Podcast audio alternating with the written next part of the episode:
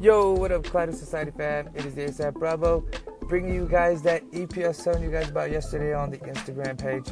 Um, today's EP 19, and it is on the Synthetic Cloud Alpine RDTA. Uh, got the blog post up, like I said, a few days ago. Uh, check it out, collidersociety.com. Um, and I think I have an idea finally on how to put more content on this shit. So, um, I'm not gonna give you a timetable though because yeah, but it's coming. Promise. I've been doing it, thinking about it. Um, but yeah, so I got my um, my fucking uh, description that I always pick pulled up. Uh, I just got it today finally, and I put it. I put a build on it. Been vaping it for a few hours now, and I like it so far. Um, but yeah, we'll get into that right now. But let me get this description up for y'all. So here we go. The Synthetic Cloud Alpine RDTA is a hassle-free and innovative rebuildable tank built with the enthusiast in mind. It features a gold-plated two-post deck built to handle your high wattage coil configurations. One really unique feature that we don't see as often is its titanium screws. Uh, titanium is, a, is stronger than steel, which means that these screws are less prone to stripping. Toss in your preferred build with and what?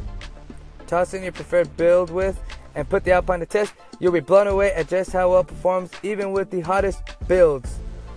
While the vapor production is far better than most RDTAs, the flavor is absolutely killer due to the dual airflow design. The Alpine has both bottom and top airflow in order to maximize vapor or flavor. Adjusted according to your needs, capable and innovative, the Synthetic Cloud Alpine RDTA is definitely holds it down. I think they should have put, I think they meant to put Synthetic Alpine RDTA definitely holds it down against other rebuildable tanks. Enjoy rebuildable performance without constantly having to drip. So the product features, so you guys know, are it is 24 millimeters in diameter, stainless steel construction, gold-plated deck, titanium screws, two post holes, Genesis style wicking, leak proof design, spit back guard, 3 mil capacity of juice fits in it. Uh, protruding 510 connector, adjustable airflow, wide bore drip tip. Uh, let's see here. What you get with it um, is your synthetic cloud Alpine RDTA, your replacement glass, and your bag of spares.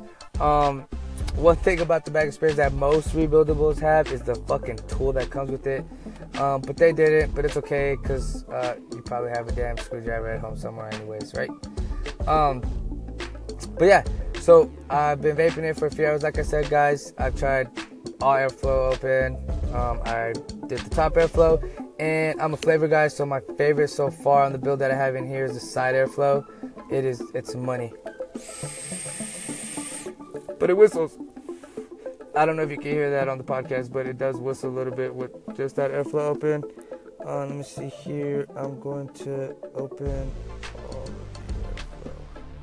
There we go. Got both of them open. Let's see.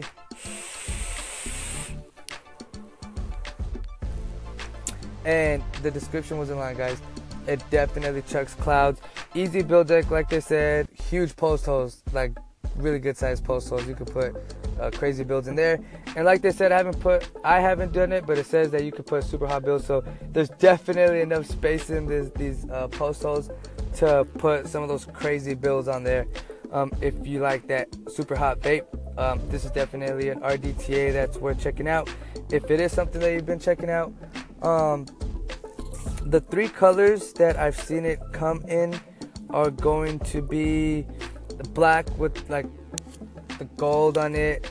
There is the gray one, and then there's the all gold one. Um, it looks really nice. Uh, I have it on the Visigo Moonbox right now, and it looks good on here. It's vaping nice. I'm impressed so far. Uh, I think I'm going to have to start uh, like coming back to some of these things because a lot of them I'll use it for a few days or whatever, and then um, I just feel like maybe some follow-up podcasts and shit, going back checking them out, would be something worth doing. Um, and then we're gonna go on that quick break because you know that five minute. Yeah, you know what I'm talking about. Hold up. Alright, guys, back to finish this Alpine RDTA overview. um, for you guys. Uh, so yeah, um, I really like the middle airflow open, as I was saying, probably my favorite for my because I like the flavor on it. Um, but having all the airflow open, definitely money too. Uh, top airflow, um, I feel like it starts losing flavor. Not sure how you guys feel. Um, and shit, I should have been saying this the whole time, but if you guys had have actually I've been saying it, but yeah, if you guys any have questions or what you guys think, I'm definitely like you know what I mean. Just let me know. We can talk about it. Uh, you can hit me up on all my handles, um, social, which is at the ASAP Bravo. Um, and then, as I usually do, guys, the price that I've seen this guy in, or that you'll find it at a shop for. Uh, so you guys know, you'll find this uh, RDTA anywhere between 35, 43 bucks, 45 bucks. Um, not a bad price at all. If it's something that you've been looking at for RDTA, can't make up your mind, and you're kind of on the fence, uh, I think it's worth it. I mean, 35, 40 bucks is not bad for this RDTA at all. Um, you have solid airflow, nice build deck. Um, the price is right there. The price is right there, guys. Uh, but yeah, so check out the blog. Please do that. Check out um, the hoodies too. Don't forget to check out the hoodies, guys. And then uh, hit me up on social if you guys have any questions, suggestions, collab ideas. I'm open to it. Um, again, it's at the ASAP Bravo. Hope you guys are having a great fucking Thursday, and I will see y'all soon, or I'll be back on soon. All right, guys. Peace.